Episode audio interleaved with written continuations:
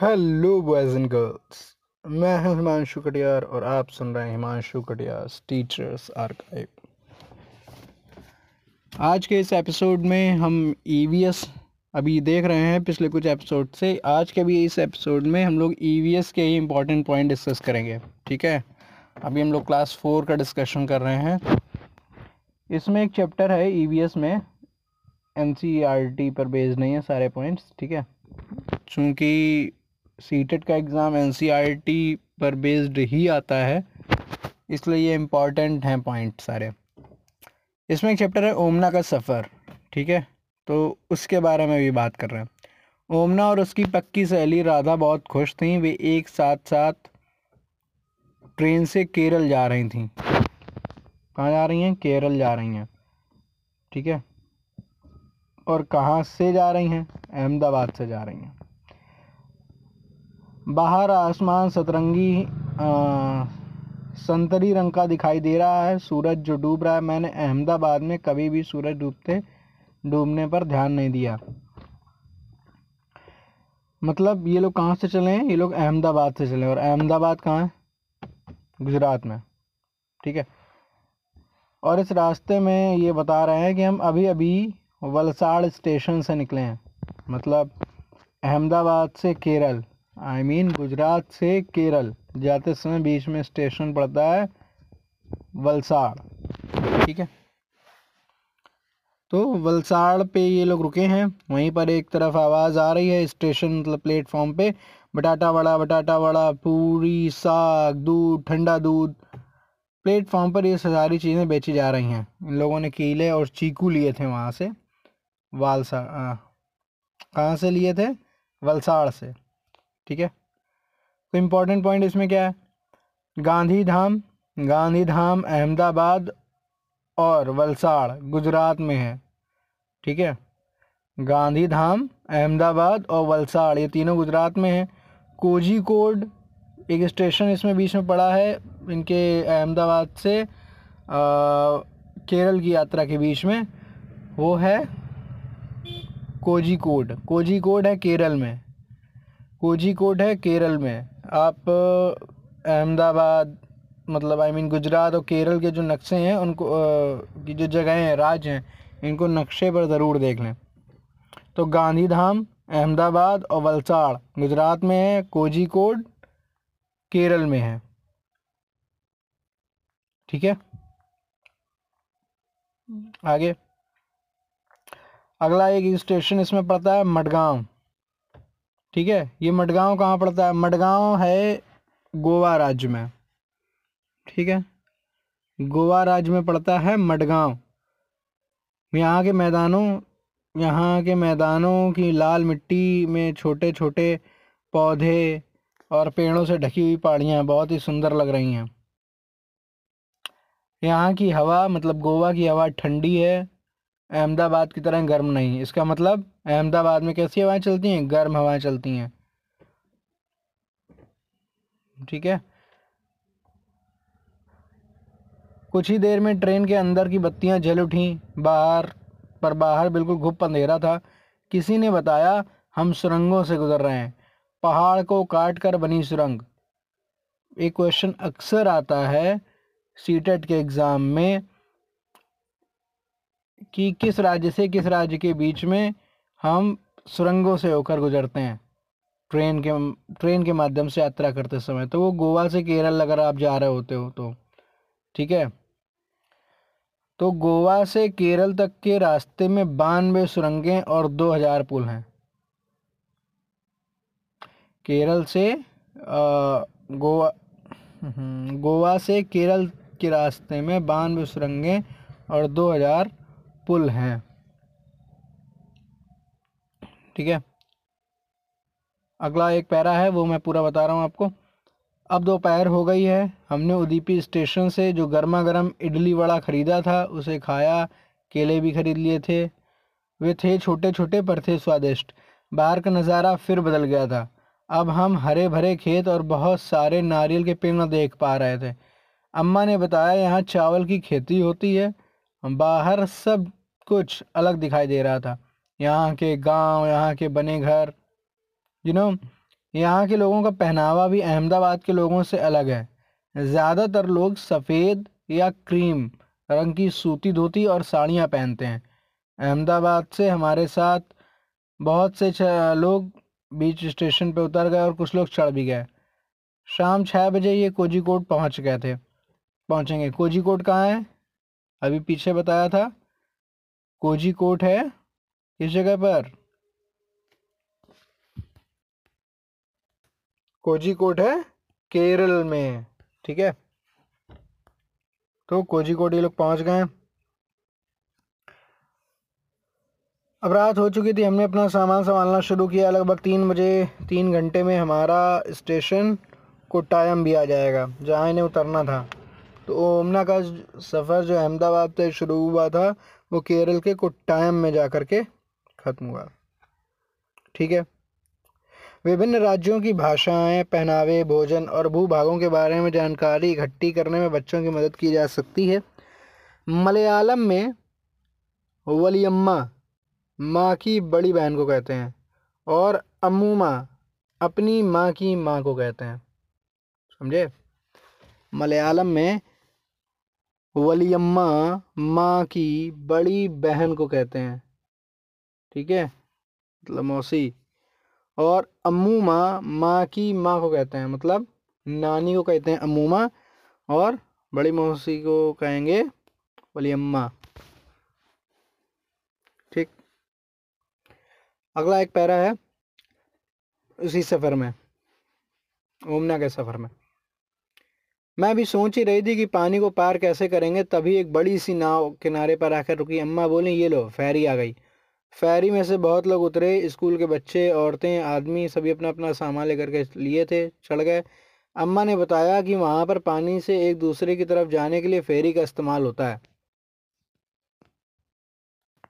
तो अब तक ये लोग कहाँ पहुँच गए थे? ये लोग पहुँच गए थे केरल में। तो हम कह सकते हैं कि फेरी का इस्तेमाल नदी को पार करने के लिए कहाँ होता है? केरल में होता है। करेक्ट केरल के कई भागों में एक जगह से दूसरी जगह पर जाने के लिए फेरी और अन्य तरह की नावों का इस्तेमाल किया जाता है। अब रेल टिकट के बारे में बात कर रहे हैं, ठीक है? कि रेल टिकट जो होती है, उसमें क्या क्या जानकारी हो सकती हैं? रेल टिकट में रेल का नंबर होता है, ट्रेन का नंबर होता है, सफ़र शुरू होने की तारीख होती है अगर आपने रिज़र्वेशन वगैरह कराया, उस टिकट की बात कर रहा हूँ मैं। ट्रेन का नंबर, सफ़र शुरू होने की तारीख, बर्थ और डिब्बे के नंबर, किराया, दूरी, किलोमीटर में तो ये सारी चीज़ें कहाँ से कहाँ जा रहे हैं, ये सारी चीज़ों की डिटेल एक रेलवे टिकट में होती है, ठीक है? ओके, अब चलते हैं ज़रा आंध्र प्रदेश की तरफ़। आंध्र प्रदेश की एक जगह की बात की जा रही है अब। उसका उस जगह पे बहुत सारी ऐसी लड़कियाँ हैं जिनकी शादी 18 साल से पहले ही कर दी जाती है। इनमें से बहुत सी लड़कियाँ तो स्कूल जाना भी छोड़ देती हैं। रंगारेड्डी ज़िले, नाम सुन लीजिए, रंगारेड्डी ज़िले की सुशीला के समान ऐसी बहुत सी लड़कियाँ हैं और उनकी सच्ची कहानियाँ हैं। जिन्होंने फिर से स्कूल जाना शुरू कर दिया है। सुशीला को आगे पढ़ने के लिए पंचायत की तरफ़ से मदद भी मिली। पंचायत का कहना था कि बच्चों के लिए खेलना और पढ़ना बेहद ज़रूरी है। उनकी बचपन में शादी नहीं की जानी चाहिए। आंध्र प्रदेश के लोगों का एक विशेष समूह समूह विशेष कैंप लगाता है। इस कैंप के द्वारा कम उम्र की शादीशुदा लड़कियों को फिर से फिर से स्कूल भेजने में मदद की जाती है। जंगम्मा और चिट्टी। कहते हैं कि हम भी पढ़ना चाहते हैं और अपने पैरों पे खड़ा होना चाहते हैं। इसमें जंगम्मा और चिट्टी जो ये नाम लिया ये बच्चों के नाम है, बस और कुछ नहीं है। अब कर्णम मल्लेश्वरी, कौन है? इनके बारे में थोड़ा सा जान लेते हैं। कर्णम मल्लेश्वरी, इनका वैसे नाम है कर्ण करणनम करणम मल्लेश्वरी। इनके बारे में कुछ लोग शायद आप लोग जानते भी हो। करणम मल्लेश्वरी एक वेट लिफ्टर है। आंध्र प्रदेश की रहने वाली हैं। पापा पुलिस में हवलदार हैं। जब ये बारह साल की थी, तभी से वज़न उठाने का अभ्यास करने लगी थी। अब वे एक बार में 130 किलोग्राम तक का वज़न उठा लेती हैं। कर्णम ने भारत के बाहर उनतीस मेडल जीते हैं। उनकी चार बहनें भी रोज़ वज़न उठाने का अभ्यास करती हैं। तो कर्णम मल्लेश्वरी कहाँ से बिलोंग करती हैं? वो बिलोंग करती हैं आंध्र प्रदेश से। ठीक है? बारह साल से वेट उठा रही हैं, एक सौ तीस तक का उठा लेती हैं। उनतीस मेडल देश के बाहर जीत चुकी हैं। अब तीन बहनों की कहानी। इसमें एक फ़ोटो दी गई है और बताया गया है कि ये सारी बहनें हैं। नाम है उनके ज्वाला, लीला, हीरा, मुंबई में रहती हैं।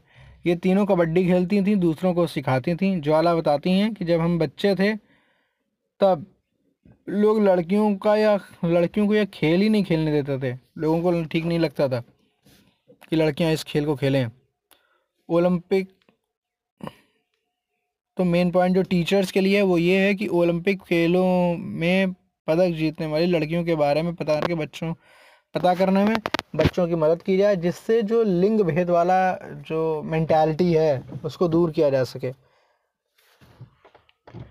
अब बात करते हैं एक अगले चैप्टर की, उसमें उत्तराखंड के बारे में बात की जा रही है, वो भी सुन लेते हैं। उत्तराखंड में पहाड़ों के बीच एक ऐसी जगह है जहाँ फूल ही फूल होते हैं। उत्तराखंड के पहाड़ों में इनके बीच में एक ऐसी जगह है जहाँ पर फूल ही फूल होते हैं। या फूलों की घाटी कहलाती है। कहीं झाड़ियों में लगे लाल फूल नज़र आते हैं तो कहीं पत्थरों के बीच सफ़ेद फूल झांकते हुए मिलते हैं। पीले पीले फूलों के लंबे चौड़े कालीन जैसा मैदान भी है और कहीं अचानक घास के बीच से छोटे छोटे तारों जैसे नीले फूल भी दिखाई देते हैं। सब सपने जैसा लगता है ना? हाँ इस घाटी में इतने सारे फूल हैं और कुछ ही हफ्तों के लिए ये सब खिलते हैं।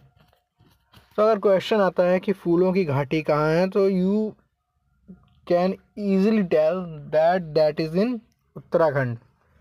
Uttarakhand में ठीक है? अब क्वेश्चन आता है सीटेड में मधुबनी पर बेस्ड मधुबनी डिज़ाइन क्या है ये सब पे बेस्ड तो मधुबनी के बारे में भी जान लेते हैं। डिज़ाइन को मधुबनी कहते हैं, ये यह चित्रकला बहुत पुरानी है। इसका नाम मधुबनी क्यों पड़ा, ये भी समझते हैं। बिहार में मधुबनी नाम का एक ज़िला है। बिहार में मधुबनी नाम का एक ज़िला है। त्योहारों और खुशी के मौक़ों पर वहाँ के लोग घर की दीवारों और आँगन में इस तरह के चित्र बनाते हैं। यह चित्र पिसे हुए चावल के घोल में रंग मिलाकर बनाए जाते हैं। ये रंग भी खास तरह के होते हैं। इन्हें बनाने के लिए नील, हल्दी, फूल, पेड़ों के रंग आदि का इस्तेमाल होता है। ये जो चित्र बनाए जाते हैं, इन चित्रों में इंसान, जानवर, पेड़, फूल, पक्षी, मछलियाँ और अन्य कई जीव जंतुओं के चित्र बनाए जाते हैं। ठीक है? नक्शे पे आप उत्तराखंड देख लें, कहाँ पर है? It will help you in exam अच्छा फूल कुछ तरह के हैं जो खाए भी जाते हैं। कौन कौन से भाई फूल खाए जाते हैं? गुलाब तो ही होगा ना कभी ना कभी। और फूलों की तो सब्ज़ी भी कई जगहों पे बनाई जाती है। उत्तर प्रदेश में रहने वाले कुछ बच्चों को कचनार के फूलों की सब्ज़ी बहुत पसंद है। केरल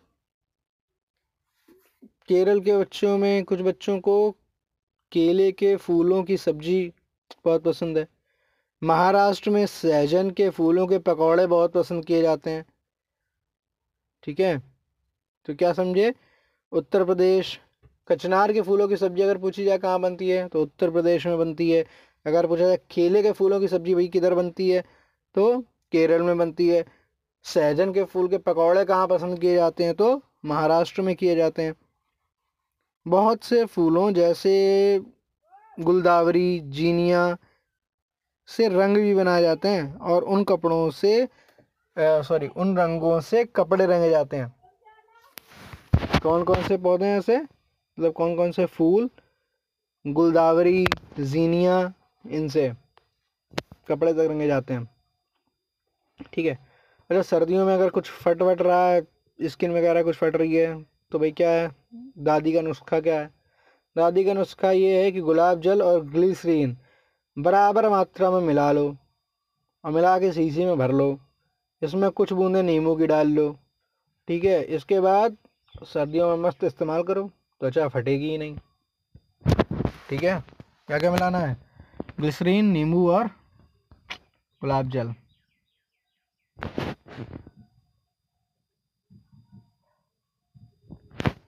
अब जरा थोड़ा सा इत्र के बारे में बात कर लेते हैं। भाई, इत्र की एक छोटी सी शीशी भी बहुत सारे फूलों से बनती है। तो उत्तर प्रदेश का कन्नौज जिला इत्र के लिए मशहूर है। इत्र मतलब परफ्यूम सेंट के लिए मशहूर है। यहाँ पर पास के इलाकों से ट्रकों में भर भर कर फूल लाए जाते हैं। फिर इनसे इत्र, गुलाब जल और केवड़ा तैयार किया जाता है। इत्र में इस काम में हज़ारों लोग जुटे हुए हैं। भाई, उत्तर प्रदेश, केरल और महाराष्ट्र। में भारत के नक्शे पर भी ढूंढ लो। ठीक है? आगे बढ़ते हैं। अब एक घर की बात करते हैं। मतलब अपने इंडिया में ही एक कहीं किसी जगह पर एक घर बनाया जाता है तो वो किस तरह से बनता है, देखते हैं। एक नई शुरुआत। ये उस समय की बात है मतलब आज़ादी के आसपास के समय की बता रहा हूँ। अभी भी शायद कुछ जगहों पर इसी तरह के घर बनते होंगे इसी तरह से बनते होंगे घर। हम्म, एक नई शुरुआत। एक दिन बाबा ने बताया कि हमें सोहना गाँव में ज़मीन मिली है। हम अब वहीं जा कर के अपना घर बनाएँगे। मैं बहुत खुश था। बाबा और अम्मा से मिलकर घर बनाया। हम बच्चे भी कहाँ पीछे रहने वाले थे? बाबा ने पास से मिट्टी खोदी। हमने परात भर भर के मामा को माँ को पकड़ाई। गुड़िया ने अम्मा के साथ मिलकर उसमें भूसा मिलाया, बाबा ने दीवारें बनाई। हम आस पास के घरों से गोबर ले आए, अम्मा ने उसे मिट्टी में मिलाया और ज़मीन पर लिपाई की। बिल्कुल वैसे ही जैसे वो पुराने घर में करती थीं। अम्मा कहती थीं, इससे मिट्टी में कीड़े नहीं लगते। बस, अब छत बनानी रहती थी। बाबा ने लकड़ी के फट्टे जोड़ जोड़ कर जोड़ जोड़ कर एक बनाया, छत बनाया और उसे चारों दीवारों पर टिका दिया। लकड़ी को दीमक न लग जाए, इसके लिए नीम और कीकर की लकड़ियाँ इस फ्रेम पर बिछा दी। अम्मा ने पुरानी बोरियाँ इस जाल पर बिछाकर उस पर मिट्टी का लेप कर दिया। आसपास के ज़्यादातर लोग भी ऐसे ही घर बनाते थे, पर अब मुझे अपना घर सबसे अच्छा और सबसे अलग लगता था। वो भी बिल्कुल मेरे पुराने घर जैसा। इसमें एक सोना गाँव की बात आई है तो सोना गाँव है कहाँ? समझ लो। सोना गाँव हरियाणा में है। हरियाणा भैया कहाँ है? इसको नक्शे पे ढूंढ लेना। ठीक है। और कैसे कैसे इस्तेमाल हुआ है? क्या क्या चीज़ें इस्तेमाल हुई हैं? वो भी आप देख सकते हैं। अच्छा भाई, इससे मकान में आगे जाकर के क्या बदलाव हुआ वो समझो। मकान में क्या बदलाव हुआ? आगे भविष्य में। बहुत समय जल आ, बहुत जल्दी समय बीत गया। मेरी पढ़ाई पूरी हो गई और नौकरी भी लग गई। अम्मा बाबा बताते हैं कि मैं चाहते थे कि मैं शादी कर लूँ। सोचा शादी से पहले घर की थोड़ी मरम्मत करवा लें एक कमरा और डलवा लें। शहर में सीमेंट का चलन बहुत था। कहते थे इससे मकान में बहुत मजबूती रहती है। मैंने बाबा और अम्मा की सलाह से नए कमरे की छत, लोहे और सीमेंट से पक्की करवाई। बाज़ार में तब कच्ची ईंटें भी मिलती थीं। कमरे की दीवारें हमने इन ईंटों से बनवा ली मतलब किन से कच्ची ईंटों से। इससे यह फ़ायदा हुआ कि इन्हें हर हफ़्ते लीपना नहीं पड़ता था। साल में एक बार इन दीवारों की चूने से पुताई कर लेते थे। हमने आँगन में छोटी सी पक्की रसोई भी बनवाई। उसमें एक तरफ़ चूल्हा मिट्टी का बना था और दूसरी तरफ़ बर्तन रखने की जगह। फिर मेरी शादी हो गई, मेरी पत्नी सुमन भी इसी तरह इसी घर में दुल्हन बनकर आई थी। वह रसोई में नीचे बैठकर रोटियाँ पकाती और पूरा परिवार चटाई पर बैठकर एक साथ खाना खाता था।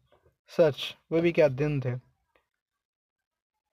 गाँव के लोग तब टॉयलेट के लिए खेतों में जाया करते थे। कुछ लोगों ने इसके लिए घर में इंतज़ाम भी किया हुआ था। हमने भी वैसे ही किया।